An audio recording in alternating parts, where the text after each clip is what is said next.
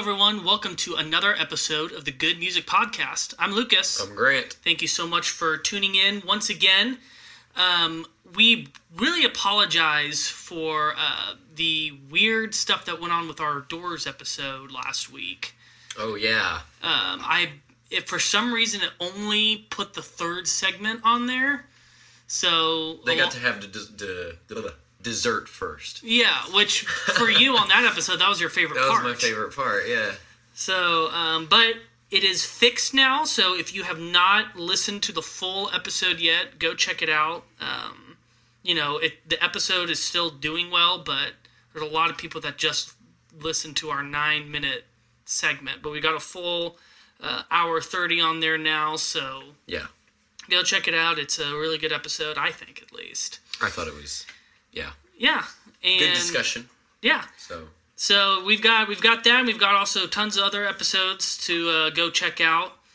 And if you like what you're listening to, please hit the subscribe button on whatever platform that is. I got a refresher on kind of what all platforms were available on because I was Ooh. I was scrambling to check every platform to see Mm-hmm. which one loaded correctly and which one didn't. and it was it was only Anchor. Yeah, Anchor was yeah. the only one that stayed in its original form. So hopefully you guys saw our social media post and was able to uh, divert over there. I tried to find your Instagram. Do you have the tag in the description? no, I wink, need wink. I need to I need to do that. I'm Instagram. I've never used it before, and so Okay. it's it's a foreign. I've never been good at social media. It's something that I would love for someone else to do for me, and I can just concentrate on content. So, Grant, if you're willing, I might well, pass that over I to have you. done Instagram before, so this won't be foreign to me. Yeah, I think I think that might be going forward because I, I it's just part of the part of the process I I don't like. Wow, this is like a business meeting they can sit Yeah, in. you get you full transparency with you guys. Um, but yeah, so hopefully you guys saw that and were able to uh, go check out Anchor. But now, for those of you that didn't see it, uh, you guys can go look at it. But like I was saying, leave a subscribe with whatever platform you're listening on, whether that be Overcast or Stitcher or Apple Podcasts, Google Podcasts, of course Anchor, and hopefully soon Spotify. We- Yeah. we need to we need to solve that that mystery, and we'll that'll be my preferred place because then you also have the playlist Yep. right there on the same app. You don't even have to to switch apps to do it. So we'll uh, we'll let you guys know when that uh, is up. And if you really enjoy this podcast, then uh, check out one of the several links in our description where uh, you can go to a page to support this podcast with a monthly donation. This will allow us to upgrade our equipment, to get more research materials, and to overall just improve and expand the podcast. We have big hopes and plans for 2020. I had to remember what year it was for a second. Oh my. Um, We're like three months in. Yeah, uh, the year of the corona, as it's going to be known. Oh, yeah, we'll be talking about the next few months for the rest of our lives. Yeah, including today. including today. In fact, I, I feel like that's a pretty good segue because corona has Today, by the way, to us is um, the twelfth. yes, Yes. which I guess it doesn't really apply as much to what we're talking about with this news segment, but it's uh, it's just been fascinating to see how the coronavirus has just ravaged the music world, specifically yeah. touring wise. Like several times a day when I check on my different news feeds, someone is canceling a tour, or in some cases, big festivals are completely shutting down. Uh, Coachella shut down. Uh, South by Southwest shut down. Um, Live Nation shut down. Rocklahoma, probably. If not, already. I, I, especially now that we've got confirmed cases here in Oklahoma. yeah. Uh, oh, poor Tom Hanks and his wife got the coronavirus. Yeah. I thought that was fake news, and then I read a there was a legit statement from them. I was just like, oh gosh. Yeah. I mean, celebrities aren't exempt from it, you know, Nope. either. And now I just I just read that um, he didn't contract it in Australia where he was filming. He got it in the U.S. and took it to Australia. Oh man. So it's That's another level. this is this is crazy. Like we've had like all these crazy um pandemics pass. Like I remember when swine flu was like a big thing and mm-hmm. bird flu and mm-hmm. and you had the Ebola thing a mm-hmm. couple years ago, but like Corona has like it's been like a step up Yeah. because I haven't I've never seen like Hollywood studios are delaying their releases of their movies because people aren't going to go to the movie theater. Yeah.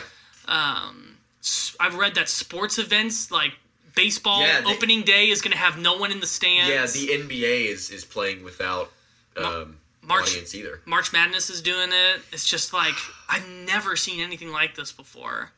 Yeah, March Madness is not even doing anything. It's So not even happening. They're canceling March They're Madness. canceling March I thought they were just That's doing what the I heard. I thought they were just doing the no people in the stands And thing. at, at least I don't know what other um, college athletic conferences are doing, but the American Athletic Conference canceled their tournament. Golly. So Like this, the economy is just. I can't even imagine what this is doing. Like all travel is no Yeah. one's no one's going anywhere. People Yeah. are freaking out and and stocking up on toilet paper and Yeah. hand sanitizer and I mean, I'm going camping, but I'm not going on a plane. yeah, So we'll see how that is. yeah. I mean, me personally, I'm not scared of it. I think I. Yeah. I think in some way um, the media is doing a really good job of instilling fear into the. Vicarious. We all live vicariously. Yeah, hey. I, I used that to explain that idea to somebody earlier today. Good felt really callback. Go check out our episode on Tool to hear more about that. Yep. Yeah, but that's. I think that's. Ex- I mean, not to say that the corona is either fake or it's just like, oh, it's nothing. Like I understand that, but Mm-hmm. at the same time, I feel like we're making it worse by just like acting like it's the apocalypse. Right. The panic is almost worse than the a- actual epidemic. yeah. Yeah. So Especially with that toilet paper fights and stuff. Yeah. Wherever it was. I mean, it's it's been a good year for toilet paper companies. They're they're I having mean, hand sanitizer. they're having record years in their profits. It's bad uh bad year for Corona beer. Yeah. and A bad year for limes. Oh well. No Corona's getting their lime this year. Well. But yeah, so it's it's just it's crazy just to see how the music industry Yes. has been affected by it. Uh, Pearl Jam had a huge tour because they got a new album Oh, coming yeah. out. They've canceled that tour. My sister was gonna go see them. Mm-hmm. That is. a lot sucks. of a lot of big metal bands are are canceling their tours. Uh. So I guess that big hair metal, um, Def Leppard. I haven't heard Poison- anything about them canceling. But I mean, at this point, it's starting to become the the norm for if in any state that I can't. I don't know if it's nationwide yet, or if it's just like states that have had reported um, uh, diagnosis that anything that has 250 or more people in a crowd that like it's being shut down. So Yep. of Which- course, you know, anything Yeah. over to Europe and Asia is just like off limits completely. Pretty much. Um, but I mean, that's good for me because I go to college in the same town that I live in. So I don't really do that much travel. I kind of go to school with the same people that I hang out with. So if I get it, then I got it. You get to you get to Everybody around me probably already had it anyway. Yeah. They um, there was one report. I think it was the second report here in Tulsa.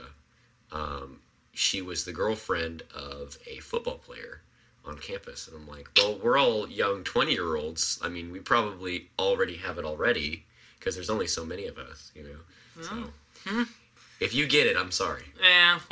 Well, I can just I can just lay in bed and and have a good reason to complain. Yeah. Who doesn't want to take advantage of that? oh uh, man, I already have plenty of reasons to complain. Yeah. I don't need another one. So, Anyway, yeah, we'll, we'll, Anyway. we'll we'll do we'll do updates as kind of as Right. as the this thing takes its course. I think that in two or three months that this thing will be blown over. hopefully, and then we can get back to the music. Yeah, and I'll I'll say that whenever this thing is over, we're gonna see a massive overcorrection. Like Oh yeah. everything is gonna spike. Yep. I guess we'll go ahead and get into this episode. Yeah. Because there's a lot to talk about because I really like this band. So the band is Motley Crue. Motley Crue. Um, every single one, every single one of the songs we're going to talk about today, I have heard before, and some of them I know how to play, and I know all the lyrics to, and I've known them for years and years. Um, and so this is the first band that we're going through on this podcast that I'm very close to. Yes, So, like we've we've had bands like Led Zeppelin that and Ghost that you were familiar with, but still didn't know tons about. This is going to be Right. one where you're almost going to be an expert I don't know about that. as far as musically As far as music, yeah. and talking about the songs. but the history and, and, and the band lore and like who they are and all that, not so much. yeah. So, uh, just a little quiz. Can you name the four central members of Motley Crue? That's a, that's a key word. Central. Vince Neil. The the, the classic lineup. Vince Neil, who is the um, lead singer. Uh huh. Tommy Lee, who is the drummer and pianist. Not to be confused with Tommy Lee Jones. Which I did plenty often when I was younger. Um, Nikki Sixx, the bassist, who has too much of an ego, and Nick Mars. Mick Mars. Mick Mars. I can never get that MM. straight. MM. Mick Mars. My favorite is member of the band. 10 years older than everybody else and Yes, he is. actually looks like a specter. So, and has since they were young. yeah, um, I remember seeing the the album cover for Shout at the Devil and being like, "What's this freaky looking guy here? Looks like he's dying. yeah. Looks like an old dude." And it doesn't help that he wears all black on stage, Yeah, you know, um, and doesn't talk hardly at all. Mm-hmm. Uh, very kept to himself. He's kind of the Neil Peart yeah. of the band, But he's also the genius of the band. but he is the he is the guy behind the guy behind the guy. well, Not really. I wouldn't even musically. say and not musically. He's just. I would say he's the best musician in the band. Oh yeah, for sure. There's a lot of Him- layered guitars. uh huh. So and just you know he's he's a boss live. He barely moves, but he just slays everything he plays. that That is true. rhymed. Um, yeah, I've I've seen uh, Motley Crue live like on TV or whatever. They'll Mm-hmm. have recordings of like different festivals or different tours that they'll have, and he's always just kind of there in the front with his with his hat. with his with his top hat and his guitar that's got like a chunk of wood removed out of it sometimes. Hmm. And yeah, there was a he had a uh, Fender Strat he was playing during I think the it was like the Carnival of Sins tour or whatever. yeah, And uh, it, it just there's a chunk of wood missing from it. It's like he took a hammer and just I always used to see that like on the TV guide when I was younger and be like scared. Just carnival of sin. Yeah. Oh no! What is that? yeah. But um, no. Uh, when did you first hear Motley? Crue? When did I first hear? Well, okay. So it's ever since, and maybe even before, I started getting into rock and hair metal in general. I don't even know what my musical tastes were before I started playing bass, but I started playing bass around almost six and a half years ago now. And um, one of the first songs I learned was Rock You Like a Hurricane" by Scorpions. I learned a lot of Scorpions songs, but very quickly I moved on to songs like "Wild Side" um, and "Girls, Girls, Girls," and playing like the very simple bass lines for those. Um, and then I eventually learned the guitar parts for those.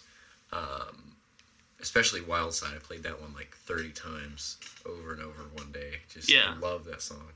Um, unfortunately, every time somebody else plays it live, I have a neck ache for the next three days, um, like I do right now. But um, yeah, I mean, Motley Crue's kind of been one of those bands, along with Ozzy Osbourne and Randy Rhoads and Van Halen, that I've always listened to, Mhm. eh, but I've never looked into the history. Okay. So Well, there is a uh, this is the time for that, I guess. yeah. There's a very good uh, movie out on Netflix right now, based off of the uh, the very popular memoir called The Dirt, which was it was kind of really the first of its kind to be so brutally honest and to spare no gory details on the terrible things that they did. I mean, I guess depending on the person you ask, some of them aren't terrible. right. Um, I'm sure there's a lot of people that wish that they were them back in that day. Um, but they they had some wild times. Yeah, and and um, And even the movie doesn't quite do it justice. yeah, and we were we were also talking um, during I can't remember what episode it was, but it was uh, you know I totally lost my train of thought. Oh my goodness. Well, they are on tour right now with Def Leppard and Poison. Well, and tour hasn't started yet. Oh, okay. Um, oh, we were talking about the uh, contract that they had, Yeah. the farewell tour and all that. Um, and I can't remember what episode that was. So go listen to every single episode um, just to find it. Um, no, actually, go listen to every single episode because they're great. Yeah. Uh, there you go. But um, they had, uh, for those of you who haven't heard that, they had a farewell tour about five years ago. Yeah, in, tw- in 2015. It was before the I, dirt I came want out. I want to say it was 2014 or 2015. I, I think it started in 2014. It went all the way to New Year's Eve Mm-hmm. on, on in 2015. And you know, just they the band was not getting along. right. And from what I'd also read, Mick Mars was just like not doing good. Hmm. Just it hurt for him to travel that much and play all the time. Understandably, I can't Right. remember exactly what he has, but I remember like he's like something equivalent to like feeling like your bones are made of cement Ooh. and that it's the older you get and the more you move around the more it happens Mm-hmm. to where it's just he's had tons of surgeries and Mm-hmm. stuff to just like relieve the pain but he's like in constant pain all the time Mm-hmm. and so i think that that was a big factor in why they uh why they quit at the time that they did because the rest of the guys are you know Younger. still younger Yeah. although uh vince neil's not in the best shape Not in the best vocal shape or No. physical shape. Uh-uh. Uh, I, s- I had sent Grant a video and this uh, of them singing on that farewell tour, and Vince Neil was not doing good. You did? Yeah, and I had asked you if you'd watched it, and I don't think you ever responded. Oh. oh, was it the oh was it the Vince Neil sounds like Bob Dylan? yes. Oh yeah, no, I didn't watch that. I meant to. We're I'm gonna sorry. we're gonna watch it when we take a cut here. Okay. It's, it's, it's a it's a video I found a long time ago, and I just continue to revisit it because it's just priceless. and Mm, man. it just it was watching that was just like the rest of the band was killing it and vince was oh god I, you just have to watch it Vin, it's called motley crue sounds like bob dylan Yeah. go check it out it's a hilarious video But Tommy Lee and Nikki Sixx are still doing well. yeah Um, and apparently and still looking well. and apparently mick's feeling good enough to go back out on tour because the dirt was so successful that they decided, you know, hey, our album sales are up. Mm-hmm. People care about us again, and the and so the they went on tour. and you know For acting as tour. consultants and producers kind of brought them back together because they apparently they hadn't spoken to each other in a couple years Hmm. Oh wow, okay. and they said that working on it rekindled their friendship and made them realize that they love working together and they even recorded some original material for the movie Mm. including a song called the dirt nice. and a uh, very strange cover of madonna's like a virgin Oh man, okay. I haven't listened to it, and I kind of am scared to. just I- I- I, don't want to know what Vince Neil's voice sounds like on that track. I, I don't want to hear it either. But, uh, having a song called "The Dirt" just reminds me of that Alice in Chains album. But yeah. um, that's besides the point. Uh huh. But yeah, it was. uh It apparently has sparked the flame, and here they go again. Yep, on their own. Not on their own. They're gonna have Poison and Def Leppard and Oh Joan yeah, not on their own. uh, and that's not even a Motley Crue song. But Yeah. whatever. Um, Same genre. By the way, how would you describe hair metal? For those Um, for those okay. listeners that are just like they they keep saying hair metal. So- I don't know what that so- means. the way I picture it is there's there's a lot of different definitions that I kind of run by. Okay. Uh, one of them is take glam metal, but inject punk into it, so you don't have all like the drag makeup, and you, it's not one big show. You're saying that's what glam metal is? I'm saying glam metal is kind or of a hair big- metal? Glam metal is a big show, and hair metal is like it's us, the musicians, putting on a show, not like putting on a production. You know what I mean? I don't know. That's the way I see it. Because the thing is, for me, glam and hair metal is pretty much an interchangeable term. Because Motley Crue definitely they were the had At some of first, yeah. the, they had some of the better musicians, and they pretty much started. They started in in in my opinion, they started glam, and then by the time they got to albums like Doctor Feelgood, they were hair metal. Um, See, I would say Alice Alice Cooper is hair metal. no, he's not. Yeah, he is. I mean, he had a hair metal phase, but he is he's shock rock. Well, okay, he's technically shock rock, but there was there was a there was a long period of time in the major- I would say the majority of his music is hair metal. I would disagree. Okay. We'll we'll, we'll Uh, have to another another good hair metal band, Ratt. yes, but I would also say that they are glam metal. Then what's the difference? There really isn't one. I would. The only thing I would say is that um, that glam kind of. Honestly, I kind of don't believe that there's a difference because you look at you look at the metal family tree and there's not two different uh, sections for glam and hair because hair is still part of the glam aesthetic. It's the big hair. It's the it's the the costumes and the makeup Oh, man. and the the only thing you can sing about is girls and drugs.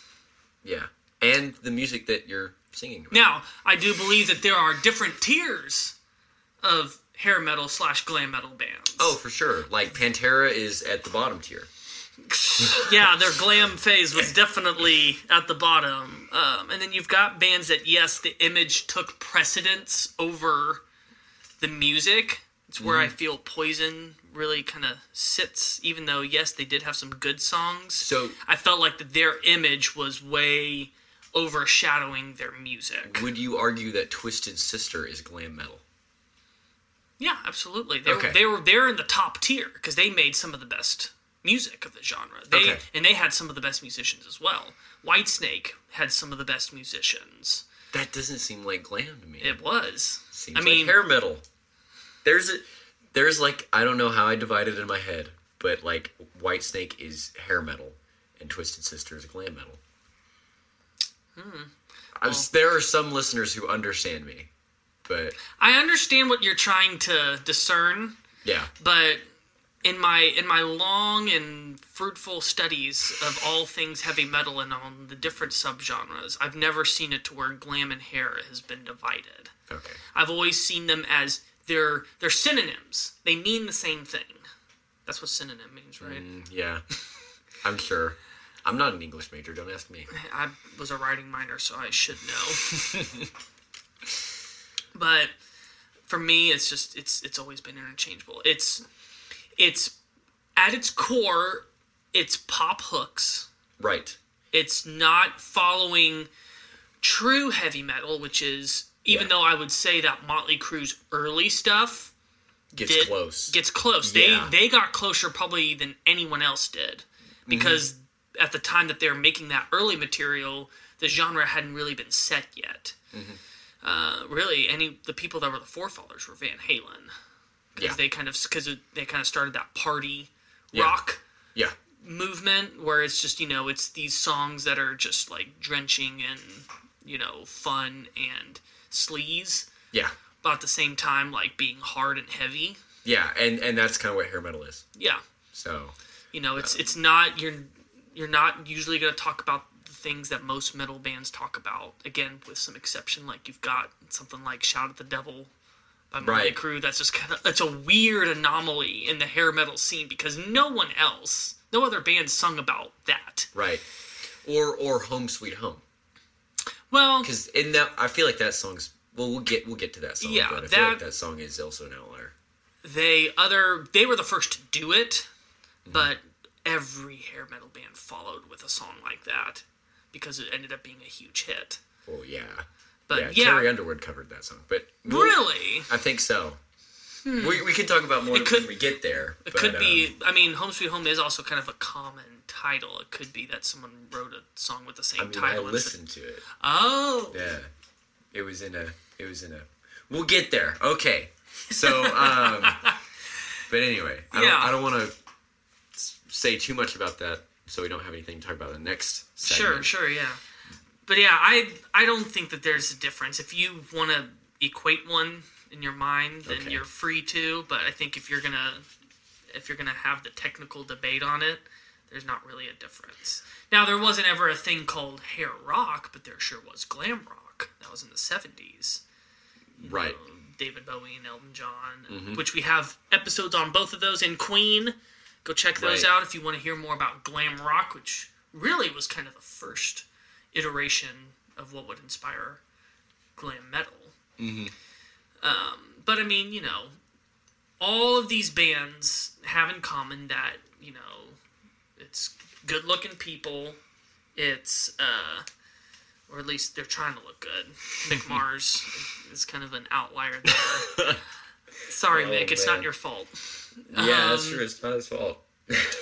And the the lyrics all carry the same general Mm-hmm. idea. You know, big videos. right.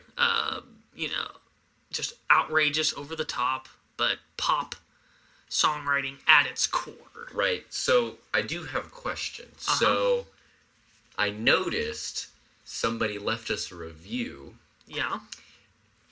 And three words do Motley Crue. Really? Is that the reason why we're doing this episode? No, I have not seen this review. Uh, yeah, and so I saw that after you told me to start listening to these songs, and I'm like, hmm, let me let me take a look you're not this. reading your own reviews. Well, I just hadn't checked recently. it was like a week ago. Then I checked. But um, so From from Nikki the Six. yeah, This was not long ago. yeah.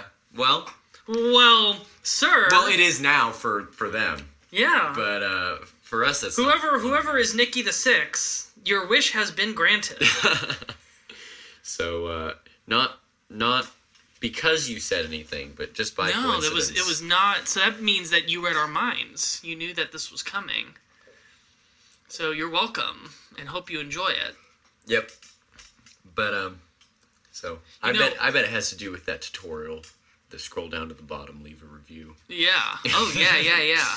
But uh, anyway, Yeah, that's what we would love for you guys to give us your recommendations on who we should tackle next. We love hearing potential um, bands. bands for us to cover. It'll Yeah. give me ideas for sure. Yeah. Not that I'm running out of ideas, but sometimes there's just so many that I'm just like, oh god, who? Do, how do I decide who to do next? Yeah. Okay. It's just kind of, it's more I kind of just pick on a whim in a way. So you know, if it would be a fun way to to have some input on, and if like there's an overwhelming majority on a group that Mm-hmm. may make us go, okay, well this is what the people want, so let's go with this. I love democracy. yeah. So when did Motley Crue come about? So they formed in 1981. Ooh, I was hoping it was '83 because that's this penny. This, this penny that I have in my hand right here. In is fact, I have a 83. I have a way to uh, to confirm this. But um, and they've been, they were going from '81 to 2015. Yep, yep. Straight. It is, it is 1981. I was right. Okay. Because yeah, they they formed and pretty quickly got that first record out. Which was Too Fast for Love. yeah, Yeah. Which the opening track, Live Wire, Is just ooh, yeah. it's a good song. Um, but yeah, it was pretty much the uh, it was the passion of Tommy Lee and Nikki Sixx. They were kind of the two that started it.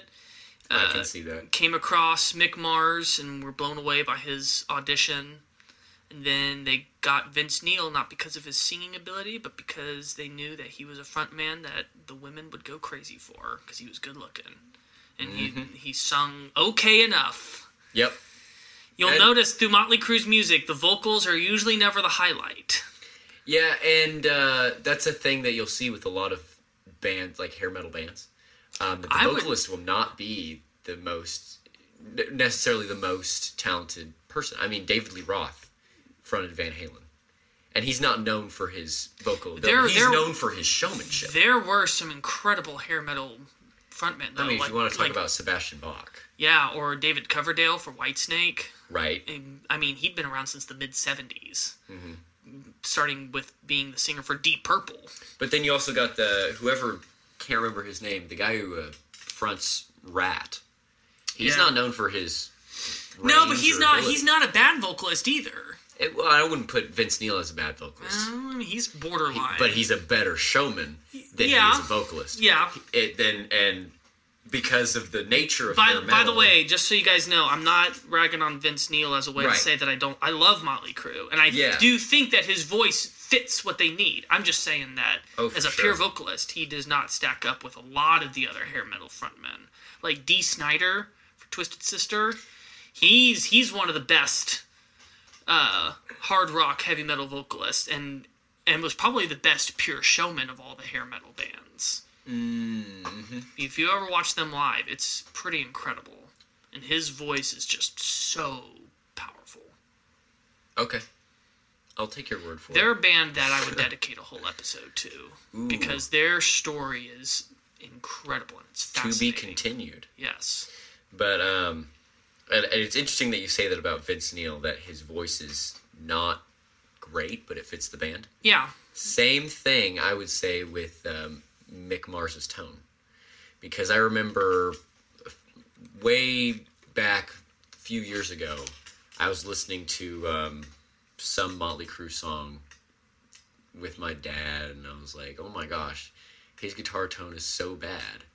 And then he says, probably the smartest thing he's ever said about music was, "It doesn't matter how good it is. He wants that tone because it's recognizable." And so, the same thing with um, Vince Neil. the same thing with Vince Neil, and the Yeah, same you- thing with uh, Dimebag. Yep. Is, oh yeah. is you know it's him because of the guitar tone, uh huh. and um, so I don't know. I've kind of put that philosophy to my own tone in that I want it to be mine. So when somebody hears it, they know it's me. That's a really great way of looking at it. You know, and and you can tell it's Motley Crue because of the guitar tone. Yep. It's a terrible tone, but it I never thought it but, was. but, no nobody else would be able to pull off that tone but Mick Mars and Motley Crue. Hmm. So Okay. I would say the same thing about Slash. I don't want his tone. I would say the same thing about the guys in Judas Priest. Ooh, I would love to have their tone. But I'm also not a guitar player. I just I love the sound. There's not enough high end for me. I love. I love the sound of Judas Priest guitar. Okay. There's just something about it that just fills me with with energy and power. Maybe, maybe on their most recent albums. But uh, I would say all across the board. okay. That's a debate for another time. Yes. So yeah, they they come onto the scene pretty really at the height of Van Halen's popularity, and they even go on tour with Van Halen. That's kind of when they really start to, you know, get their big shot. Right, because Van Halen came three years before them Uh huh. and was all they were already big. Yep. I mean, Van Halen was big out the gate. Right. You know, they were just getting bigger and bigger and bigger and continued to get bigger until 1984. when they had a falling out with And then even arguably they did get bigger after that with Sammy Hagar. right. Sammy Hagar was great. 'Cause that was, I want to say that was their first number one album. Was that first one with Hagar? Fifty one fifty. Yeah, because That is a good album. 1984, I believe, stalled at number two. No. Although they had What was number one? that, was, I think that was when Beat It or uh, Thriller was still annihilating everyone in its path. No, I could be wrong on that, man. but there's a there's a period in the early 80s where like Not to hate on Michael Jackson, but where just you know it was you had no chance of hitting number one because Michael Jackson was just gonna stay up there. right. I think like the year it came out, only five different albums went to number one because Thriller was just at the number sp- one spot for so long that it just wouldn't let anyone Mm-hmm. have any kind of contest. right. As if it has its own will, but really it's just the will of the It's a reason listeners. why it's the now it's only the second best selling album of all time. Ooh, It's what fine. beat it? The Eagles' Greatest Hits Volume One. that's, that's, always, actually kind of funny. That's always been near the top. yeah. Uh, but I read somewhere that it finally surpassed. Hmm. So But um, anyway, back to Motley Crue. yeah, so yeah, they uh, they the first album didn't like create tons of waves, Right. but it was it was that second album. And the first album had really bad sound engineering. The kick drum overpowers everything. Yeah, and it was just it was a very it was a very metallic record. That that's that's Like- why I always listen to that those songs off of that record, like the remastered versions, mm-hmm.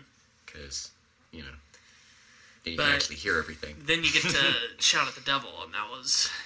I would say particularly looks that kill just really put them on the map. They had that big video Right, and right, and then it was just it was all uphill from there. right. And um, the the bassist in our band Area 52 does not like early Motley Crue until they get to Doctor Feelgood. Which, that was the last great record that, That they made. that's the last. Okay, so what year was that? that was eighty nine. So 81 to 89 is where you say, wow, That's that's the golden the 80s. Yep. Look at that. Oh yeah, they fell victim to the we got to be like a grunge band in the '90s. And they tried and they didn't do it. Yeah, it was not good. Got, that was when Vince left the band, and just kind of everything got turned to crap. Wait, did they try to replace him? Yep, uh, John Corabi was their lead, their backup. Okay. I can't. Um, he was in another '80s metal band. I can't think of it. It might have been um, Mr. Big. Hmm.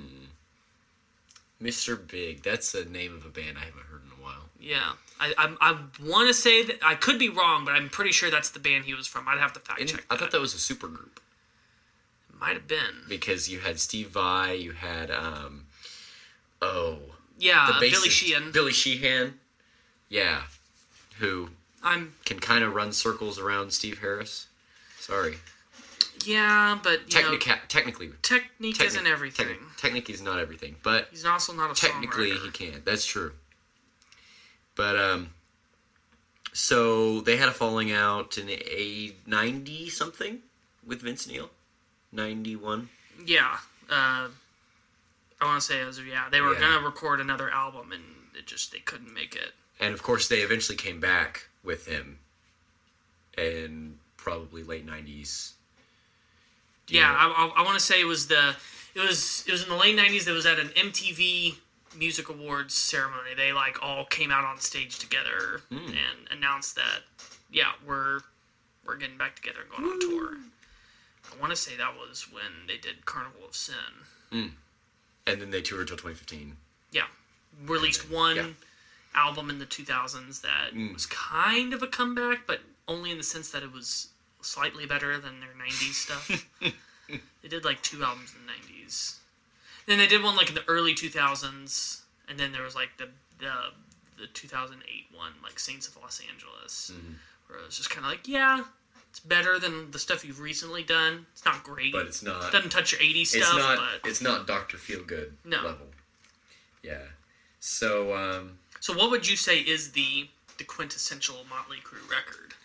Um, honestly, I I don't want to choose, but I would probably choose Doctor Feelgood just based on the sound engineering and the fact that you could tell that there was a producer behind the scenes saying, "Hey, record that again," because on the earlier records there'd be a little bit of uh, sloppiness.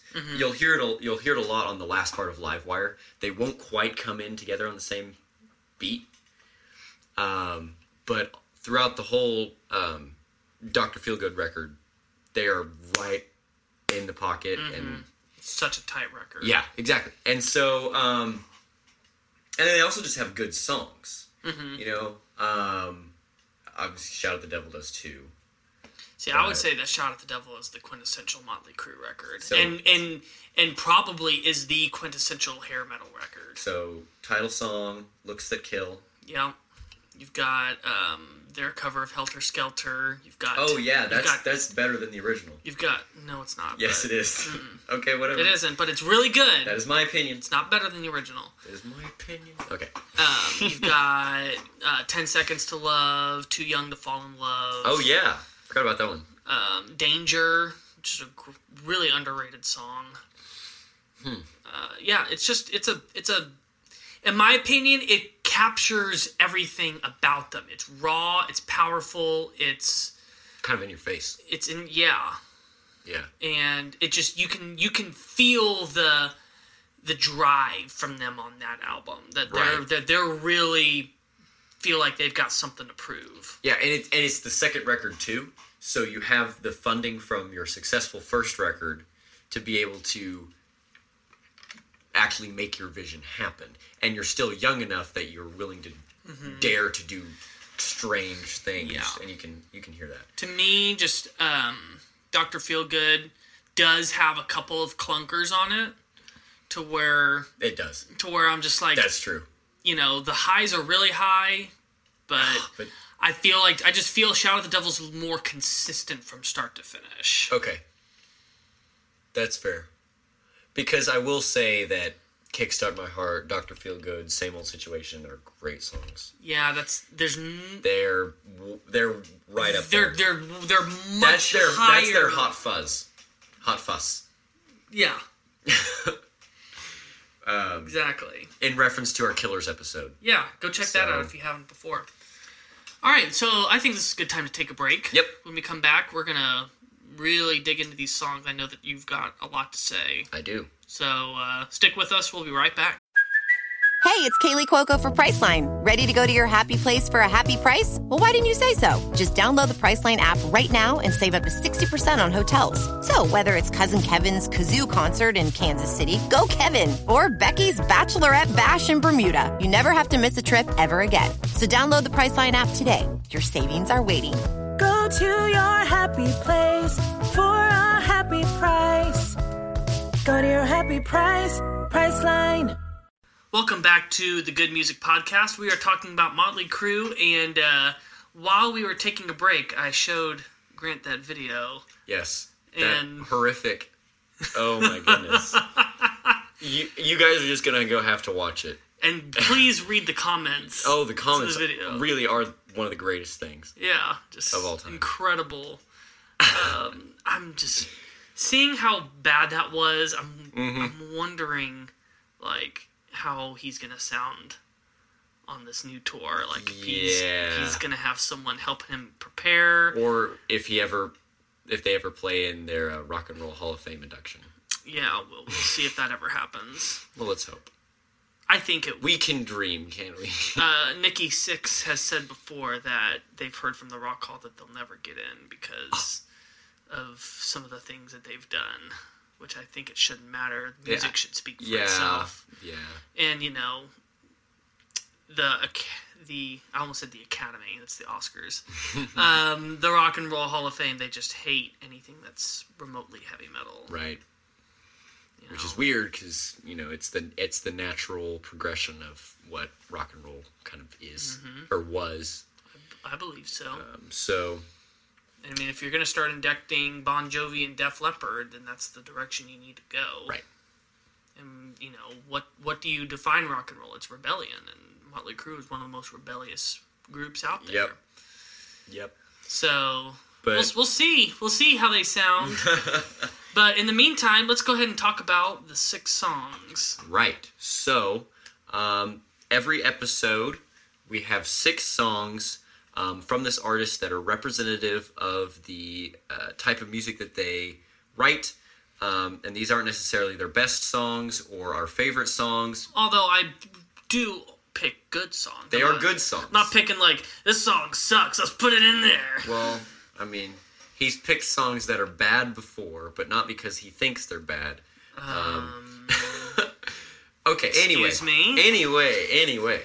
Um, these are kind of representative of Motley Crue's good music, and um, they're ordered in such a way that if you listen to them in this order, you'll get something else out of them rather than if you just listen to them individually. there's an emotional flow to them. They, Right. they sequence well with each other, and by the end, you should have a cathartic emotional experience. So if you have listened to them before, or if you haven't listened to them before, um, there is a link in the description of this episode to a Spotify playlist. If you go all the way to the bottom, there will be seven songs. Six will be by Motley Crue, and one of them will be the bonus song, which we'll get to later. Um, so if you want to listen along with us, or I guess pause and go listen to the songs, then feel free to do that. Um, but I think let's go ahead and get into the six songs. So, first song shout, shout, shout. See, look, I can sing just like Vince Neil. Mm-hmm. Um, Sounded just like the video. uh, Shout at the Devil off of the album of the same title. We Yes. mentioned earlier that was their second album. Uh huh. Um, really in your face. This is a great opener to the set. Oh yeah. I mean, there's there's several I could have picked from. Mm-hmm. Um, you know, Doctor Feelgood would have been a great one to put in there, but I don't to know. just to This me, one, you can't beat it. This this yeah, this was the best opener they ever made, yeah, and especially with in the beginning right before it, kind of hyping things up. the the weird synthy like loudspeaker thing. What are you talking about? Where it's you've got the kind of the preacher talking about Oh. children of the beast. Yes, yeah. No, that's in that's in the music video. Um, and it's on the album. okay, see, I didn't know that. Yep. I just thought they made it just for the music video. Um, and then, of course, you mentioned earlier that most of their stuff is about like girls and drugs and and music. Mm-hmm. You know, sex, This- drugs, rock and roll. Yeah, so this was kind of a rare Yeah. foray into true metal. Yep. So, uh, if we didn't, I don't think I said it before, but the main songwriter was Nikki Sixx. He was Yep. kind of the main one writing all their big hits, which really kind of made up for his uh, so-so bass playing that made him an, an essential member. Is Mm. I don't know about so so. It does what it needs to do. It's the it's the Michael Anthony type. Yeah, but I think Michael Anthony was better. Okay. He Nikki Sixx always struck me as someone that that wishes he could play the guitar, but Mm. he's gonna play bass instead because they've got Mick Mars. Well, I mean, So I it- would also play bass if Mick Mars was the Yeah. So Uh, but I mean, his his songwriting makes him. You know, you can't do without him. yeah. Um, and he was the one of the band that was really into the occult Hmm. during, because he was dating Lita Ford Hmm. at that time, which another iconic '80s Huh. metal. That's she was, interesting. She was kind of like the first um, woman to be a big metal star. Did that famous duet with Ozzy, Hmm. Yep. Close, Close My Eyes Yeah, Forever. I, I used to listen to that song a lot, yeah. But um no, this song starts off with kind of that opening guitar, like dun dun dun dun, and you got the just- drums, and you can you can feel like the fists in the air, like the fist pumping, Uh-huh. shout, you know. Um, Yeah. This we were at you and I and um, my dad and Trenton were at um, a local venue where a cover band was playing this song. Yeah, the Vanguard at at downtown Tulsa, which we might play at sometime um, soon. which would be re- I'm really looking forward to that. yeah. Um, if Area that ever does 52. happen. Come check us out So- if, if you. Uh, we'll, we'll we'll we'll announce on here when our dates are once they get set. Yeah, um, but they started a set with this song. I think they might have started their first set with this song. Yeah, they did. They they And- Mm-hmm. started within the beginning, and then it went right into Shout at the Devil. and it was it was a great opener. Yeah. it got the crowd that was there to really get into it, and lots of energy was built up in the song, and it it, it led to a great live performance. Um, so it was a good opener. Yeah. I'll say. so this this song was actually the first Motley Crue song I had ever heard. Okay. and so I'm I'm a little partial to how I feel about it, and um yeah, this this song just rips. This is a song where you really know right up front what kind of vocalist you're dealing with Right. because he goes for that high part in the verses, and he's like, it's like he's quite not hitting it, but at the same time, it kind of doesn't matter. Yeah. But you can't understand a word he's saying. Yeah. No. Not at I, all. I give up trying to sing along with it, not because I can't hit the note, because I'm just like I don't know, I don't know what, what to, I'm s- I don't know what to say. I'm just like Yeah. Mm-hmm. blurting gibberish, and it, I bet he is too. Although I know, I just I haven't ever like looked at the lyrics hard enough to be like, okay. Yeah. And guitar solo is is really powerful. Mm-hmm. all of all of his guitar solos are great. He is right up there with with the top of the top of the hair metal guitarists, I I yeah, and he does a lot of track layering. he's my know? favorite part of the band. Um, oh, me too. Yeah, no doubt. Um, and it kind of we, we mentioned Dimebag earlier. He does a lot of the same things as, as him. Does a lot of guitar track layering. Sometimes they're just guitar tracks that are only there for like a scrape intro to a guitar solo. That's the that's the only reason for the track. And that's something that, for example, Van Halen wouldn't do. Yeah. You know, they wanted everything to be live. Um, and obviously, Mick Mars can pull that off live, no big deal. Um, but just because the record has a little bit more quality to it, they're willing to put extra track. And I don't know what kind of implications that has for for listening, but um, that's something that I I've noticed about Motley Crue, and I kind of appreciate. So, um, this song, other than to me at least, other than the build up at the beginning, there's not much significant about it. Yeah. It's Because just it's just a powerful. The riff that in the verse is the same riff as Doctor Feelgood. It, very close, at least. It's got the same um, A or G F D okay. I'm kind of. trying to. I'm al- trying to. I'm trying to listen to it in my head here. Yeah. Okay. I'll, I'll, I'll give you a second, but um, it. I mean, it's not that similar. I mean, wh- kind of. It kind of is. Well, okay. All, all that to say, Doctor Feelgood did it better. Uh, Eh, I disagree with that. okay.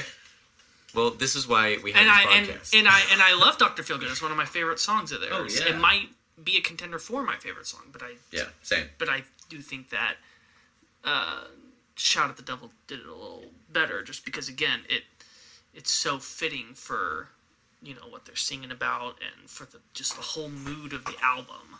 Right. Okay. Funny enough, this is the song in the set that my son loves the most, but I just tell him it's called "Shout" and not "Shout at the Devil," and he just whenever he gets to that part, he goes "Shine a nutty," and I'm like, "Good job." Good job. And I'll ask him, "What's what's your favorite Motley Crue song?" Shout. um, My uh, my dad tried to convince me that the song was like "shout at the devil" isn't like shouting against the devil. And I- No, I- I I even, I tried to convince myself of that once. I, I at this point I don't even care. no, I don't care either. You know, what they're singing about does not necessarily reflect what I believe, No, and that's okay. So it's it's a listener artist separation. yep. So um, And let me tell you what, Nikki Sixx uh, got out of the occult very quickly after recording this album because he said that tons of weird crap started to happen, ooh, and he started to get pretty freaked out and was just like, probably shouldn't mess with this stuff. smart idea. Mm-hmm. Um, so so then that leads us to what actually is the next song on the album. oh, that's convenient. Looks You did Kill. that with Soundgarden. I did. Sometimes the one-two punch is so good Yeah. that you should just leave it be. Yeah. So this song would be "Looks That Kill." Yes. And you were mentioning earlier this is a, also a contender for your favorite Motley Crue song, right? Yes. And I you want to put this on our playlist, on Yes. our Area 52 playlist. uh huh. To me, this is the quintessential Motley Crue song. No, no. I think it is. No. I'm not saying that it's the best song they ever wrote, but it's just like Wild Side is their song, mm, other than Home Sweet Home. You got to get rid of Home Sweet Home because that's their commercial hit. Yeah, and none, none, none of their other stuff sounds like that. Right. To me, just like you distill everything that's Motley Crue into one song, and it's "Looks That Kill." First off, it's the song that really broke them big. Uh, That video was a huge hit for them, and it's you know it's it's one of their most classic lyrics. Just you know, she's got looks that kill. That's that's as Motley Crue as it gets. Um, the riff, iconic, Yeah. great solo. Uh, I really like the drumming in this song, Yep. and just everything is just really contained. I also think it's one of Vince Neil's best vocal performances. Oh yeah, that's He true. actually, That's he actually really does hit those higher. and parts. when he has a little bit of that uh, raspiness to his voice Mm-hmm. in the chorus. Uh huh. Yeah. Um, one one of the things that I noticed, and I don't know if it means anything, but I'm gonna say it anyway because you never know. Um, the riff, the main riff when um, it's during the verse and it's during that post chorus, like the she got looks. That's that's the same notes as uh, "Bark at the Moon." So, um, and the uh, ba-na, that's um, Kashmir. Same notes as Kashmir. Uh, I do know that this song came out before Bark at the Moon. Well, and and I would be totally surprised if Jakey Lee meant to copy that Yeah, it's, I mean, it's because just, th- that's it's a great progression. And and it also will come up in uh, the bonus song, um, in a in a different light, a different key. Um, but It's about how you use it. yeah, and, You and can. There's only so many combinations of notes. yes, that's true. And I wouldn't be surprised if they were Led Zeppelin guys, Oh yeah, Every, You know? everyone was at that point. right? And and um, Because at this point, this is the generation that kind of grew Right. up on Zeppelin. and it, it just subconsciously Mick Mars wrote that progression, not thinking it was Kashmir. So yeah. there you go. I didn't I didn't know if they were Motley Crue guys, but they or if they they're obviously Motley Crue. Um, if they were Led Zeppelin guys, They- um, I mean, I don't see how they aren't. I don't see how they aren't either. Because I but mean, you know, There's some evidence at least. Um, that's one of the biggest things I noticed. And you're right. The lyrics are very Motley Crue. Yeah. I just I think that again, I'm not saying like this because I I reserve another song in this set to be probably the best song they ever wrote. Mm, okay. but as far as just like if you if you show someone one motley Crue as far as just like trying to explain to them what is this song about what is this band about Right. You know what are all the different things that are signature to them i think this is the song you show them and they're going to get a very good idea Uh, hmm. See, I think that would uh, that would be the next song or one of the songs off that same album. But um, i also you know what i might also be biased because i really really like this song uh, well, it's a good song. It was kind of This like is- it. This wasn't the first Motley Crue song I heard, but it was the first song that I actively liked, This- and was just like, "Oh, okay, let, let's let's check out some more Motley Crue." This is a good song, but I will say it's probably my least favorite of all seven of this episode. Hmm, interesting. Um, but I guess even though it is my least favorite, I still like it. That's a testament to their songwriting ability. Mm-hmm. Um, and I think we should move on to the next song yeah, because I did just mention that it is the Motley Crue song or a contender in my mind. This is "Girls, Girls, Girls." Yes. Guess what it's about? Um, it's about boys. it's just about guys being dudes. uh, I mean, that's not too far off, especially with the cat calling that goes on later in the Yeah. song. And I love the riff to this song. This is one of the best riffs. This is such a good riff, and it's got really good um, theme and variation too, yeah, because it's it's kind of a bum bum bum bum bum bum at the core. He's just Mm-hmm. doing a little um, embellishing on it for the main riff, uh huh. and they'll they'll strip away the rest of that for the bridge, Mm-hmm. and it just oh yeah. So Anyway, you as that's knowledgeable in guitars and guitar sounds and techniques there's a sound that mick mars uses that he also uses a lot in dr feelgood where it uses that wow wow wow wow wow wow like when it's uh, coming out of that like bridge section where they're doing a and he does like this it's like this weird like vibrato effect on his guitar where it's it's like are you are okay? So are you talking about the same thing that he does at the intro of Doctor Feelgood? yeah, the wow wow wow wow wow Yeah.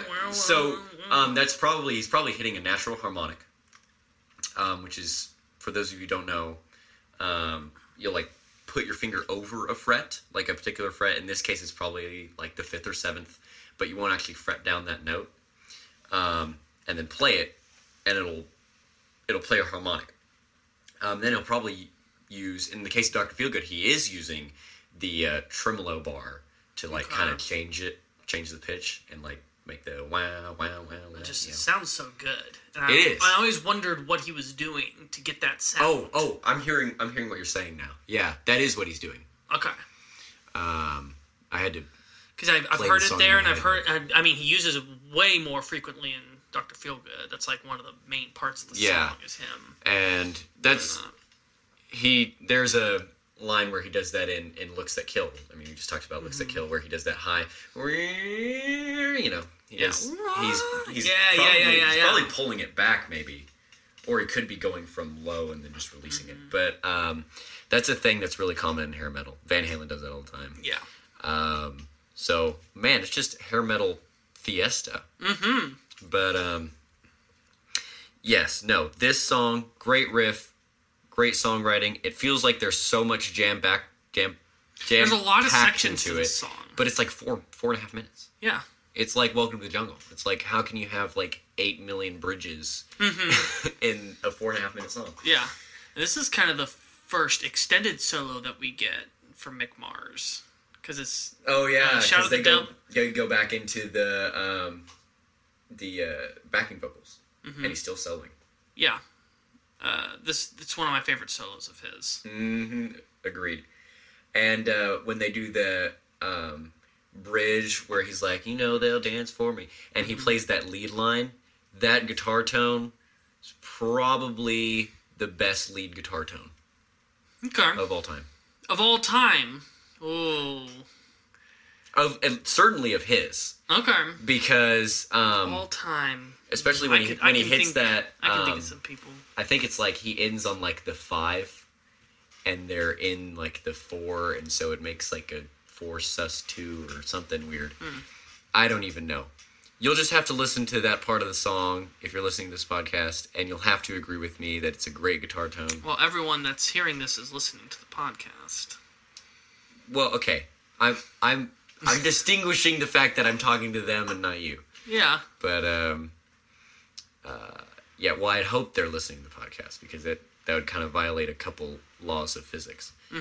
But anyway, I think that's a really good guitar tone. I've always had that lead line stuck in my head ever since I first heard this song, and every time it comes in the song, I'm like, "Ooh, yes." Okay, Yeah. That's my little rant. Yeah. Hey, no, that's good. Normally I do the ranting, so it's nice to kind of let you uh, jabber on for a little bit. Yeah, Because, I mean, I like Motley Crue, but I'm not near as passionate about it as you are. I don't know if I'm that that passionate. Well, okay, compared to you, maybe. Yeah. I'm just passionate about their music. I'm not necessarily passionate about them and their history and See, I'm more interested. I mean, again, don't take this as I don't like Motley Crue. I really do. I think that they were the best of the hair metal bands. okay. But I will not argue with that. I'm not someone that listens to Motley Crue a lot, like in my like free time. There's other bands that I tend to listen to first. Yeah, me too. But when they're on, I'm like, oh yeah, this Yeah. is awesome. Yeah, yeah. Um, It was a fun band to research for and do the listening for. Um, this song was really close to being my favorite, But I know what is. but I think you know what and it it's is. where we're going next. No, it's not. Really? no, it's not. And and then obviously you know what it is now. Yeah. So, um, and and I'll get to why later. There's a lot of reasons. Um, I really debated over which one was my favorite, but um, we should go to the next song. Yeah. So next song is Live Wire off their first album, Too Fast for Love. The opening track. So for a lot of people, this was their introduction to Motley Crue. That's a great introduction. It would it would be a better in- introduction if the kick drum didn't overpower everything. yeah. So if you can find it, listen to a remastered version. But yeah, this this song this song is is very much um, different than a lot of their other material, but I because felt it's just it's kind of thrash. I felt that it was important to show in this set just how good of musicians they were. Mm-hmm. Uh, particularly, Tommy Lee gets to unleash more than normal on this song. Using the double kick pedal, he's got that great little drum spotlight towards the end of the song. Mm-hmm. Uh, I mean, everyone knows Tommy Lee for his drum stunts Yeah, the you know, spinning, spinning, and the and, and, and the roller coaster, Mm-hmm. the crucify. right.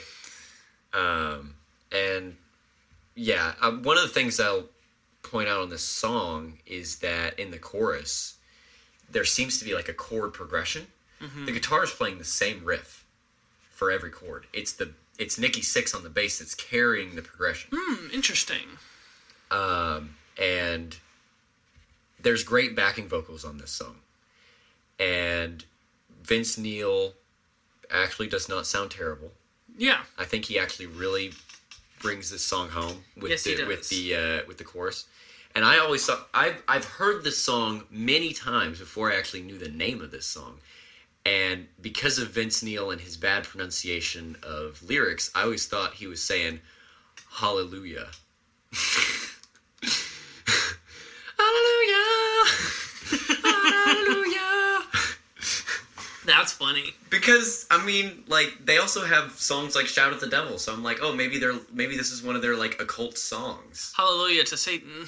Yeah, you, well, yeah, but um, so hearing that this song was called "Live Wire," I was like, oh, that makes more sense because music. This, when they use this song in the movie, I think was my favorite part of the movie because they're it's like they're auditioning um, Mick Mars and Vince Neil for the first time, Mhm. and uh, they're like they're trying the song out with a couple other guitarists and they can't play it as fast.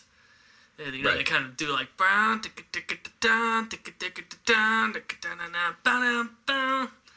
and they're all just like, "Oh, can you play it a little faster?" No. And then Mick Mars comes in. He's like, you know, being a jerk to them. But then he just picks it up. You just hear they go through the whole song just like them jamming it. So did they write that song before they joined, or was that no? Just, that was just that was that was just that, theatrics. That was theatrics for the movie, but just seeing them play it and it's you know they're just they're in I think it was like Nikki Sixx uh, like apartment and there's like a couple of Vince Neil's girlfriends there just watching, and he's like, you know, putting the moves on them while he's singing. But just seeing them playing that, because they all learned how to play instruments for the movie, like, you Right. know, even though they're miming to the real track, you know, it does look like they're playing the song right. they're they're you know they're hitting the right beats. The fingers are at least to my uneducated mind look like they're in the right spot. Right, as opposed to the Super Bowl halftime show. Yeah. Yeah, yeah. Metallica. I'm rooting for Metallica it'll never- it'll It'll, never never happen. Hey, like I said, we can dream. Can't because they'll never make people talk and debate and get worked up like J Lo and Shakira can. Yeah. Because that's what they truly want. They don't care about the performance. They just want people to talk about it and tweet them, and because that's how they make their money. Yeah. Okay. Well. They're okay. gonna, they're never gonna pick anyone safe again. That's true. Um. It's funny to say that someone like Metallica is safe, but I mean, it really is. Th- th- They're not going to be controversial. Like yeah. Um. Anyway, and then no one talks about your performance the next day. it's true. Um, unless you're a metalhead, then I would be all over it. But anyway, Won't be enough people. um, goodness, So- where were we? yeah, so Live Wire. Yes. Yeah, I love this song. This is a this is a hard contender for me for my favorite song. Uh-huh. Yeah. And It's fun to play. yeah, it's something that I would love to play in a band. I know. point. We got to convince Guy. And Brian. Brian doesn't like anything before Dr. Feelgood. Well, you know what? He doesn't pick the songs, Brian. Wait, we, we gotta. We like Brian though, yeah, we like Brian, but so we gotta keep Brian happy. ultimately, though, Guy picks all the songs. Yeah. No one, no one else gets to pick any. Except Well, I'm sure you picked some. um, too, I did pick some. Well, You uh, are family, so that, that helps. Jared convinced uh, him to put Rainbow in the Dark. Yeah, which I'm totally for. Yeah. It's a great song. Uh, I mean, there's better Dio songs, but that's still a great Yeah. song. but probably gonna adapt that synth line to guitar. Anyway, okay, back to Live Fire. Um big high energy song. At the end of the song, it's notable they do like a little extra measure between the riff. Mm-hmm. It's little deep things like that that just show that okay, this isn't just you know They're not gonna be a, just a pop group. uh huh like they're they're they're they're doing some interesting things. Mm-hmm. kind of kind of pushing the limit, which is really great and kind of indicative of the rest that they're going to do for the rest of their career. Um, because the songs that we looked at previously, they've done similar stuff where it's kind of different, a little bit different outside of the mainstream. um, But then- which eventually became mainstream. Um, so this is a short song, total kick in the pants, um, and then it really slows down for probably, I would say, their most widely accepted piece of music, Yeah, which is "Home Sweet Home." it was the it was the crossover hit. Right. So, you know, I talked about in our Journey episode, which go check out our Journey episode. Hmm. it's really Journey. good. It's really good. Journey's really good. They were like one of the first rock bands to like do the big sappy power ballad mm-hmm. and be really successful with it. Mm-hmm. You know, a lot of times these rock bands would do those ballads and it would kind of fall flat, Right. be filler on the album Right. and uh, faithfully ended up being this huge, huge Oh, monster yeah. hit. Same with Open Arms, and then Motley Crue kind of became the first like metal band to try a song like that, and it really Mm-hmm. I mean, what year was that? that? Was eighty four. Was that before Ride the Lightning? Yeah, but Bart, that wasn't a radio hit. Fade to Black? It wasn't a radio Ah, hit. I'm talking about. I'm talking about like having a big. Oh, they Hit not on the not chart. they were the first to try it, but they were the first to successfully do Yes. it. Okay, Yes. I got you now. Okay, um, you know, so they put out that, and honestly, the song was written because they were having trouble getting a hit on that album because that's one of their. I would say that's the weakest album of their '80s albums, Theatre of Pain. They were uh, the drugs were really starting to take hold at that point. Um, but you know, Home Sweet Home ends up becoming like the biggest hit during the '80s for them. right. Um, this this one also has a, a notable music video intro, and it's got a it's got a it obviously has a music video because it was um, popular. This is the MTV era. Yeah, and um, it's you know they're all in their respective lives, and they get a phone call, and they say, "I'm on my way," and Mick is sitting in you know when he gets his call, he's in like some lair underground, surrounded by vampires and nameless ghouls. And I have uh, not seen this video, but I need said- to. I'm on my way. so um, that I, I kind of found that a little bit funny. Yeah. And then of course they go into the the song in the music video. Um, but this song, I, I mentioned earlier that Tommy Lee was the drummer and the pianist, and that is because there's a piano in this song. That yes, the same band who did Livewire has a song with a piano in it. And I, I thought it would be interesting to like just have this hard turn from this Yeah. high energy to Oh, yeah. just all of a sudden just like we're. I feel like the contrast kind of really works. Yeah, and, and there is not a starker contrast for this band, I don't think, Uh huh. of two very successful. We're, we're looking at all sides. right, and I think live Tommy Lee will actually turn around and there's a piano behind him. Yeah, because the, the they, there's never drums at the time that the piano's playing. I Right. Mm-hmm. believe, unless there unless I, I think there's piano maybe in the second verse. I think at the very beginning there's a little bit of crossover, but in the second verse it, it sounds like there's. No, I think you're right. There is piano. I was thinking it was just that acoustic guitar. But Mm-hmm. Now, whenever they did their final show, or their, you know, now it's not their final show, but Mm-hmm. when they closed out that fake farewell tour, that was the last song of the set that they did, Mm-hmm. and Vince Neil was like crying all over himself at the Mm-hmm. end of it. Uh, this chorus does not get old. Yeah, In my it's great. Uh, I I, deb- yeah. I debated having this be the last song, and Mm-hmm. maybe not even putting it in this set because I wanted to save it as a future last song if we Mm. ever come to Motley Crue again. But then I was just like, honestly though, I need to have this because of the song that I really want to put at the end. Yeah. I've got to I've got to have this song first. Um, but I mentioned earlier Carrie Underwood covered this song. I think it was Carrie Underwood. And the only reason I know that is because there was some DVD that somebody made about this production that I did in high school. And it was like a lot of the behind the scenes of like us doing different stuff. And I don't know. And I, I heard it and I'm like, hey, I know this tune. this is a Motley Crue song. And I turn to my friend who's also a Motley Crue fan, and I'm go like, it's Home Sweet Home, and he says, yeah, but this is the Carrie Underwood version, and my mind exploded because it's not supposed to be like that. But and the and the reason why is because things are not supposed to be different. they they I you know we mentioned earlier that there's an acoustic guitar in the second verse, and that's the ultimate theme and variation is when you have the same chord progression, but you have different instrumentation, slightly mm-hmm. different implementation of everything, Yeah.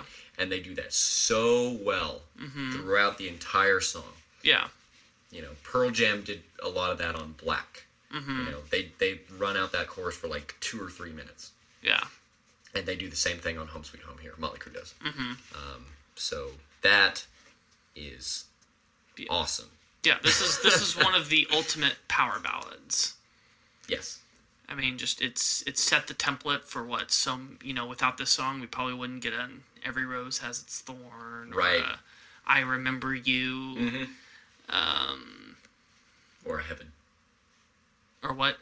by Warrant, not like the real Heaven. Oh, well, I was I was thinking "Heaven" by Bryan Adams, and I was like, he's not hair Yeah. metal. Which Uh, that is another great ballad, Yeah, yeah. power ballad. Um, ripping guitar solo on this song. Yeah, which is also an extended guitar solo because they'll go through that backing vocal again like they did on Girls, Girls, Girls. Um, and yeah, man, Mick Mars really is the greatest of this band. Yeah. Um, it is.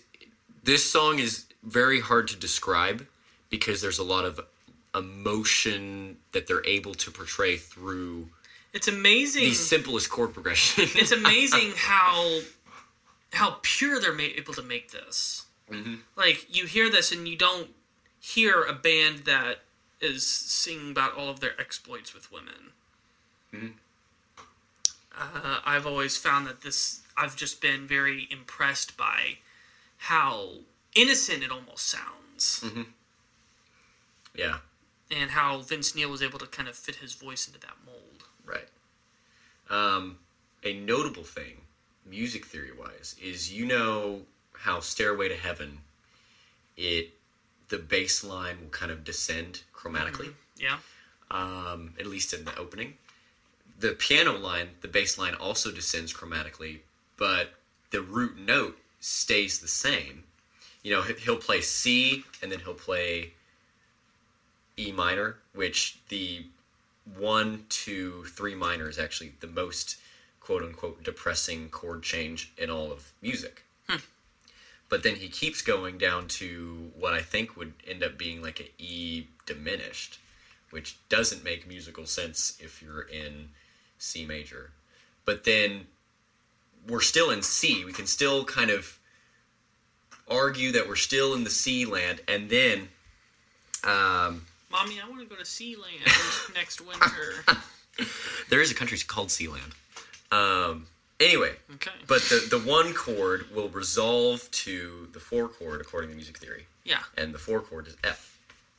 And so the whole chord progression is basically C, and then a C equivalent that's more depressing, and another C equivalent that's even more depressing, And then and then resolve F. Hey, that's So it resolves. yeah. It's a happy, sad. It's sappy. Sappy. sappy chord there you go. It. I don't know how they wrote this because it's obviously Tommy Lee writing it. I mean, because you know. Mm-hmm. But um, I don't even think they knew what they were doing when they did it. It probably just was like, hey, this sounds good. Yeah, yeah.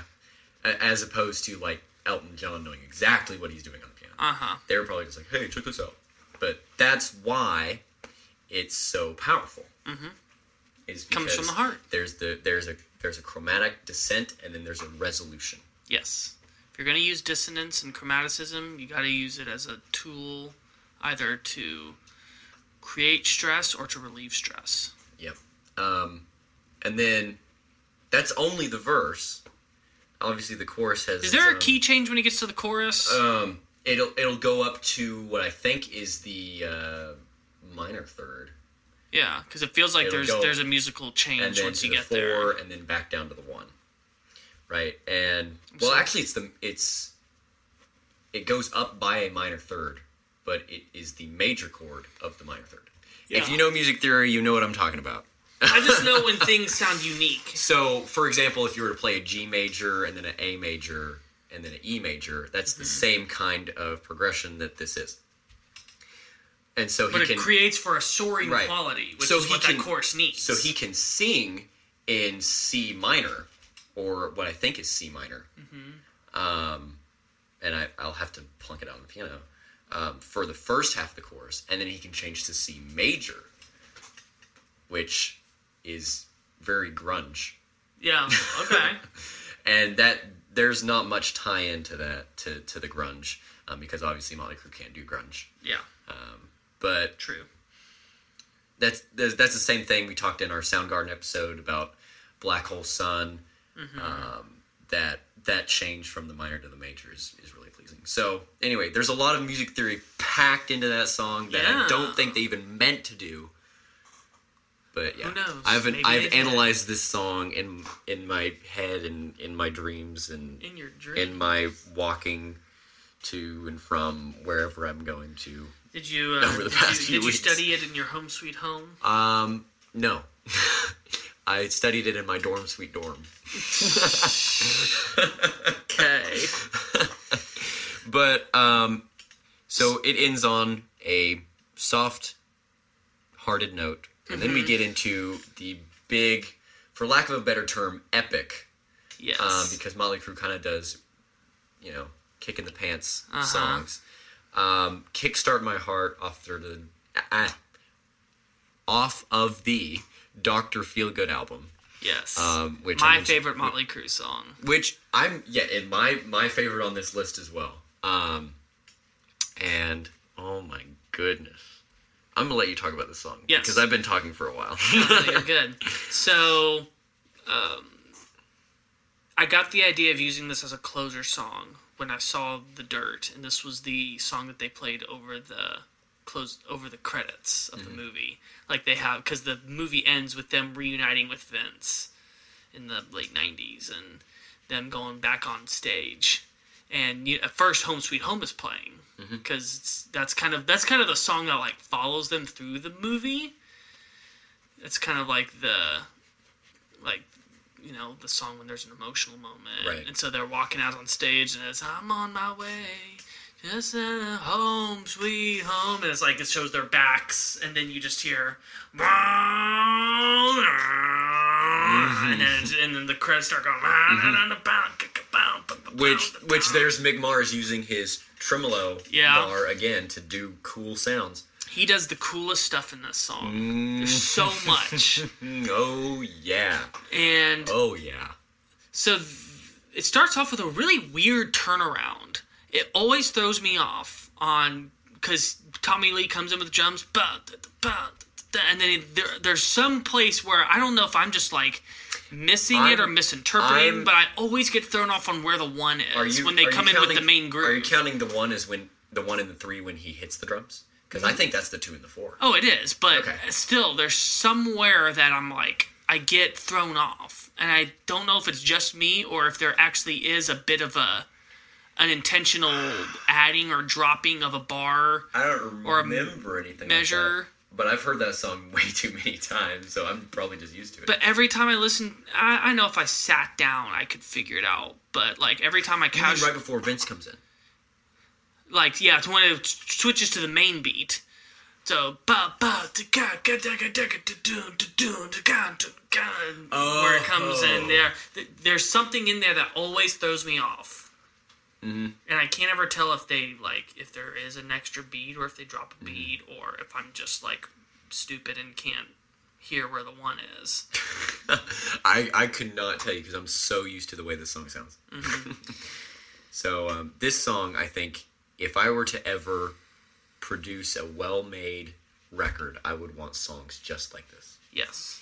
because it has a natural progression of great intro, really sets up the vocal line, high energy, chorus that really gets you to sing along to It's it. the best chorus. It's the made. best chorus. Oh my goodness. So you I know, don't know how you they know, recorded the backing You know what the like song's that. about, right? Uh, cars. Well, I think. not no. I don't just in general about excitement and adrenaline. Oh. You know, they talk they talk about you know getting on stage, and that's Kickstart. But the song was inspired by Nikki Sixx overdosing on heroin, Oh, and he actually died.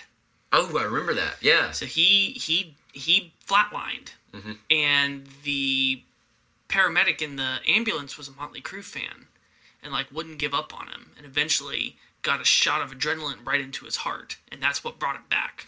Well, ah. on on the second try, No way. like like a normal person, he would have been dead. But because he was a Motley Crue fan, he just like, you won't die on me, Nikki Sixx. this isn't a normal person. This is a famous person. Uh-huh. Let's take him to the special hospital. and just yeah, they did the first one, didn't work. The second one, he, Yeah. you know, Pulp Fiction style.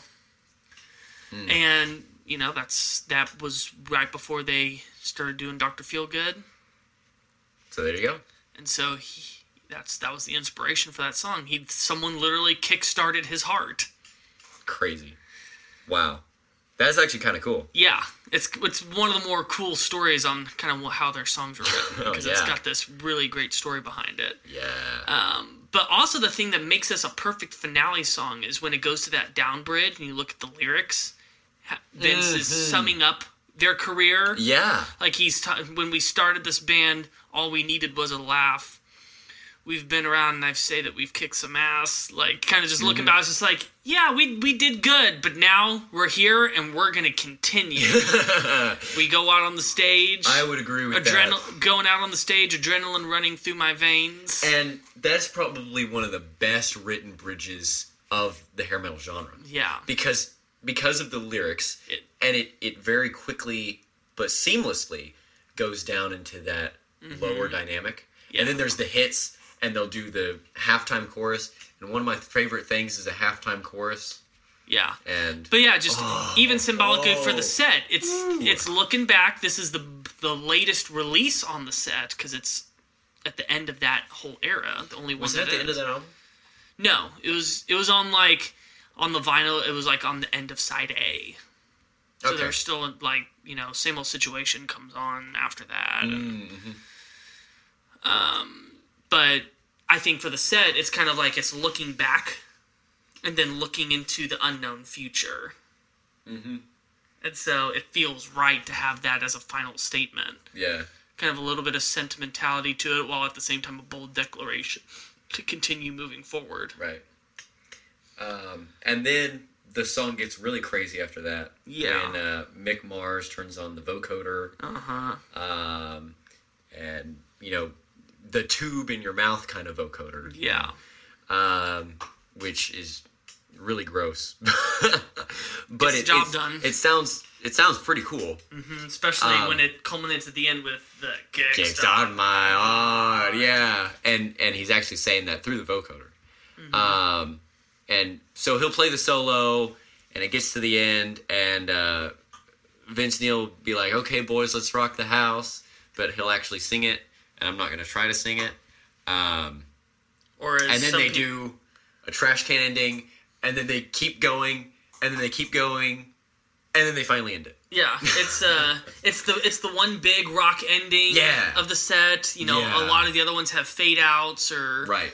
or um, you know, kind of you know like these having the note ring out at And- the end. This is this is the this is the song to cap it off, to where we just we get to have that big cathartic release of they're just going crazy and And it, it makes it another good reason why this song is a good ender. yeah, because they just get it all out. Mm-hmm. So, um, goodness.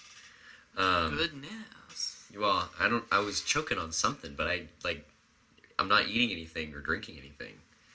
But whatever. Anyway, uh, this is my favorite song in the set, just because of good intro, the excellent backing vocals mm-hmm. on the chorus.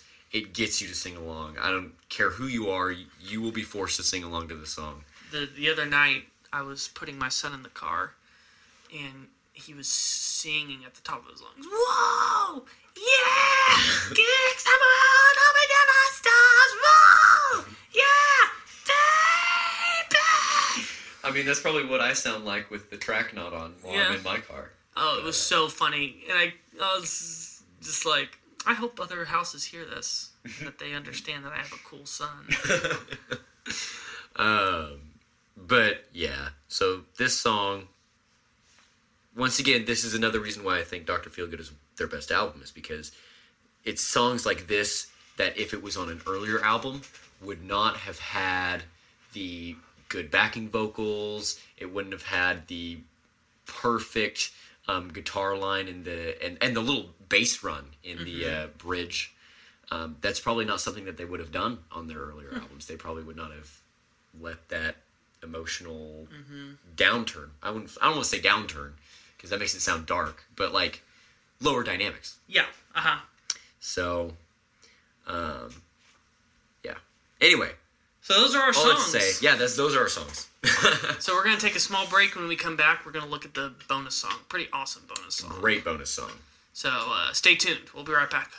Welcome back to the Good Music Podcast. We just finished our set of Motley Crue songs, and it's time for us to get into the bonus song and our final thoughts. So, Lucas, what is a bonus song? Bonus song is a song from either a less known artist or a less important artist that still made good music.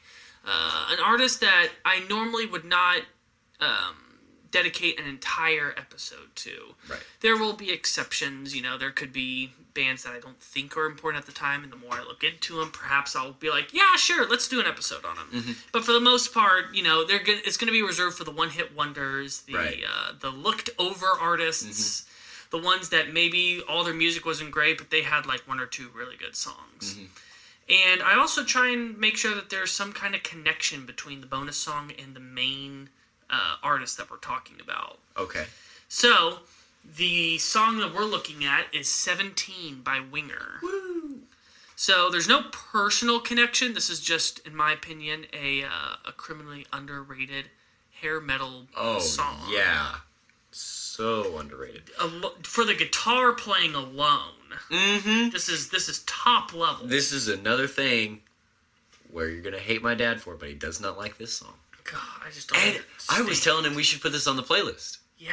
We really should. I mean, it sounds like Ratt.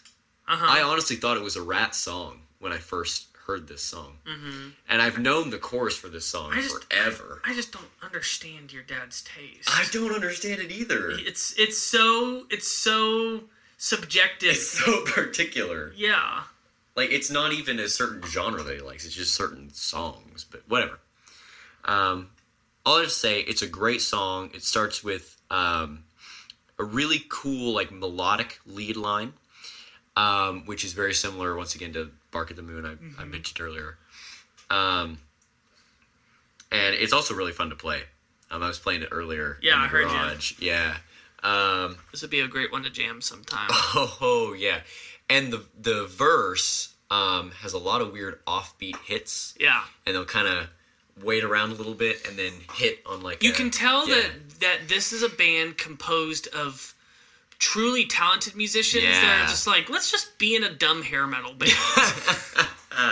yeah, yeah, yeah, kind of, kind of pretty much what Whitesnake was. right, and Those those were guys that were too good to be right, that des- they were the hair metal genre didn't deserve them, Yeah. but they still got them anyway, and they made some of the best music of that genre.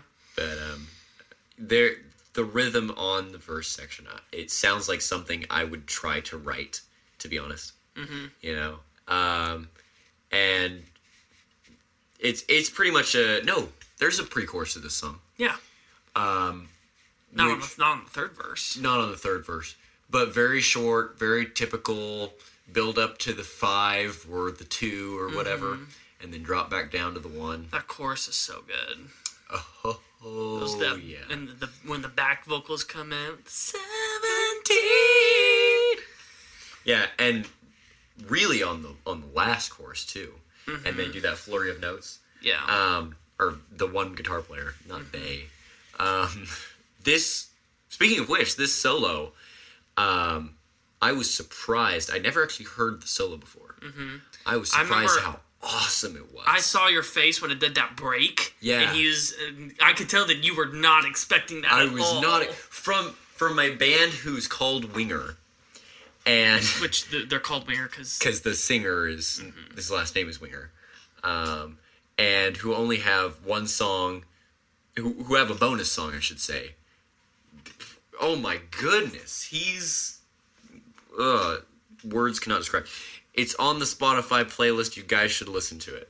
Yeah, it's, I think it's one of the best bonus songs we've done. I, I think this is yeah yeah. Um, if Motley Crue weren't so good, this would be my favorite song of the set. Just like last week, Yeah. um, Love Removal Machine was my favorite. But um, this song, when I first heard it, when when uh, all the way through, when you played the songs for me, Yeah, I had it pretty much on repeat um, for about three or four days afterwards. I would only listen to that song.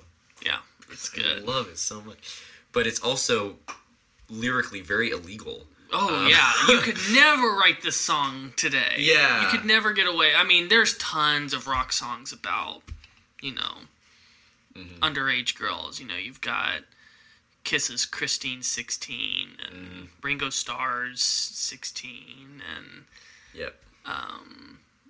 you know, you've got seven. Daddy says she's too young, but she's old enough, Enough for I me. mean, That's. I mean, it's uh, kind of funny. If I You know. think about it. it's almost like you have to be like Steel Panther to get away with that now. Yeah. To where you're you're doing it for laughs. Yeah. I think that the the band that got it the best though was Spinal Tap, because they have a song called "Tonight I'm Gonna Rock You Tonight," and it's their and it's they're they're making fun of hair metal bands, and they have a line that's you know that says, uh, "Little sweet, you're just 14 and you still got your baby teeth, but tonight I'm gonna rock you." it's just like oh my god. the whole point of the oh, band- I remember that. the whole point of the band is to just show how ridiculous and stupid music had gotten at that point and just that This line one goes to eleven. that line just kind of sums up about how just stupid that whole lyrical um, motif is and how it's you know not Right. good but you know But this is a great song. but it's still a great song It's compositionally a wonderful song. oh yeah Um, so yeah I guess yeah, that's the bonus song. It it kind of speaks for itself. Mm-hmm. You guys should definitely listen to it and not just listen to us talk about it. So I guess it's time for final thoughts. yes So I'll let you go first. Yeah. um, I would say that my opinion of Motley Crue didn't change mm-hmm. because I had my big change on them whenever I watched the movie The Dirt, mm-hmm. and that was kind of when I actually did a lot of my Motley Crue research mm-hmm. and was just and discovered a lot of songs of theirs I hadn't listened to before. Um, that was around that time was when I listened to Livewire the first time and and Girls, Girls, Girls and kind of Home Sweet Home, all those and that was kind of when I had my jump in appreciation for them. I wouldn't say that it's changed during the research for this, but it's still a very fun band to sit with for a week. Right. So, um, for me, I would probably say that once again, my opinion didn't change of them. I mean, I was a fan before, I'm a fan now. Yeah, And if they came to Tulsa, I would definitely try to see if I could go. yeah, I would too. Uh, but I mean, I'm not. just to I'm see, not. I'm just not. to see what the Vince Neil show would be like. I'm not into going to concerts, you know. But um, uh, I would say that I hadn't listened to a lot of Motley Crue recently. In the past few years, I kind of have not been listening to them as much. And so going through this set, again. it really reignited the the flame. Yeah, and so it may I rediscovered "Kickstart My Heart" and "Home Sweet Home" and "Girls, Girls, Girls" and um, I don't know. I'm I'm really curious to see now that I have a more broad music taste. See how it kind of That compares. If I go back through all the songs I've listened to, um, that if I gain a new appreciation for them, and I I guess that's all I need to say about that. I'm a fan before. I'm a fan now. Um, so yeah, that's my final thoughts. All right. Okay, Well, thank you guys so much for listening to this episode. aren't you gonna do a plug? Yeah, I'm about to. like I said, you just got to trust the system, Okay. trust the process. Okay. Soon you shall learn your place, young Padawan. Oh boy. Because I was about to say, don't forget to leave us a review, leave us a, a comment. We would love to hear uh, what bands you would like for us to cover next. We might not get to it immediately, but it'll give me some ideas of some some people to take a look at. Um, And make sure to check out our Facebook page. We also got Instagram coming very soon.